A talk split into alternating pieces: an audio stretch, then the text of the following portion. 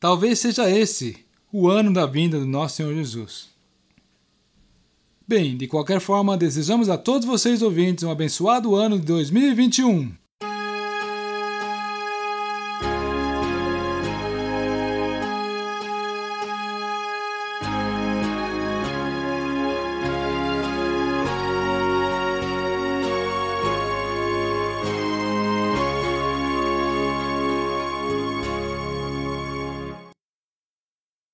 O que trará o amanhã? Ninguém sabe. O futuro não nos pertence.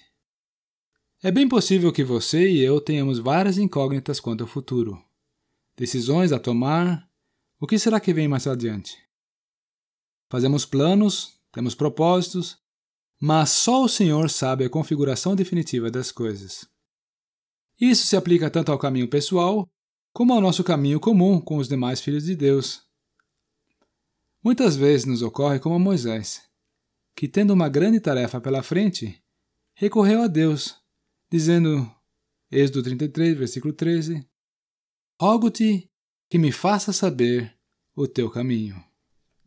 Que bom que nós temos o livre acesso para com Deus e podemos lhe pedir luz e sabedoria. Nós faremos muito bem em seguir o exemplo de Moisés. Vamos a Deus, façamos nossas as palavras dele. Rogo-te, ó Deus, que me faça saber o teu caminho. O escritor do Salmo 50, que é o Asaf, ele nos dá uma dica interessante no versículo 23. Ele diz assim: Aquele que oferece o sacrifício de louvor me glorificará. E àquele que bem ordena o seu caminho, eu mostrarei a salvação de Deus. São palavras que merecem reflexão e por isso eu vou repetir. Aquele que oferece o sacrifício de louvor me glorificará. E aquele que bem ordena o seu caminho, eu mostrarei a salvação de Deus. Tanto Asaf, como eu, como você, não fazemos ideia de como nosso caminho vai, enfim, se concretizar. Mas ele estava certo que, caso ajustasse esse caminho, conforme a vontade divina, caso ele ajustasse o seu coração segundo os padrões de Deus, Deus estaria com ele e o ajudaria. E então, a responsabilidade de implantar o nosso caminho é nossa mesmo.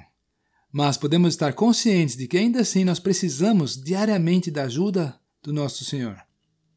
Até mesmo porque haverá, em nossos caminhos, situações em que nós precisamos da salvação que só Ele pode nos dar. Nós não temos como dar conta dos desafios sozinhos. Nós precisamos da intervenção e do favor de Deus. Posso lhe fazer um convite? Leia com calma e atenção os livros de Salmos e Provérbios. Você há de encontrar ali muitas referências ao caminho do crente.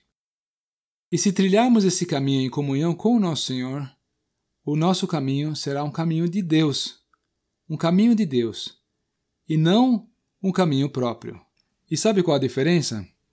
Quando vem uma dificuldade da parte de Deus, ela é uma prova para nos fortalecer, para nos firmar, para nos ensinar alguma lição. Agora, quando vem uma dificuldade e nós estamos nos caminhos próprios, isso só nos causa duras penas.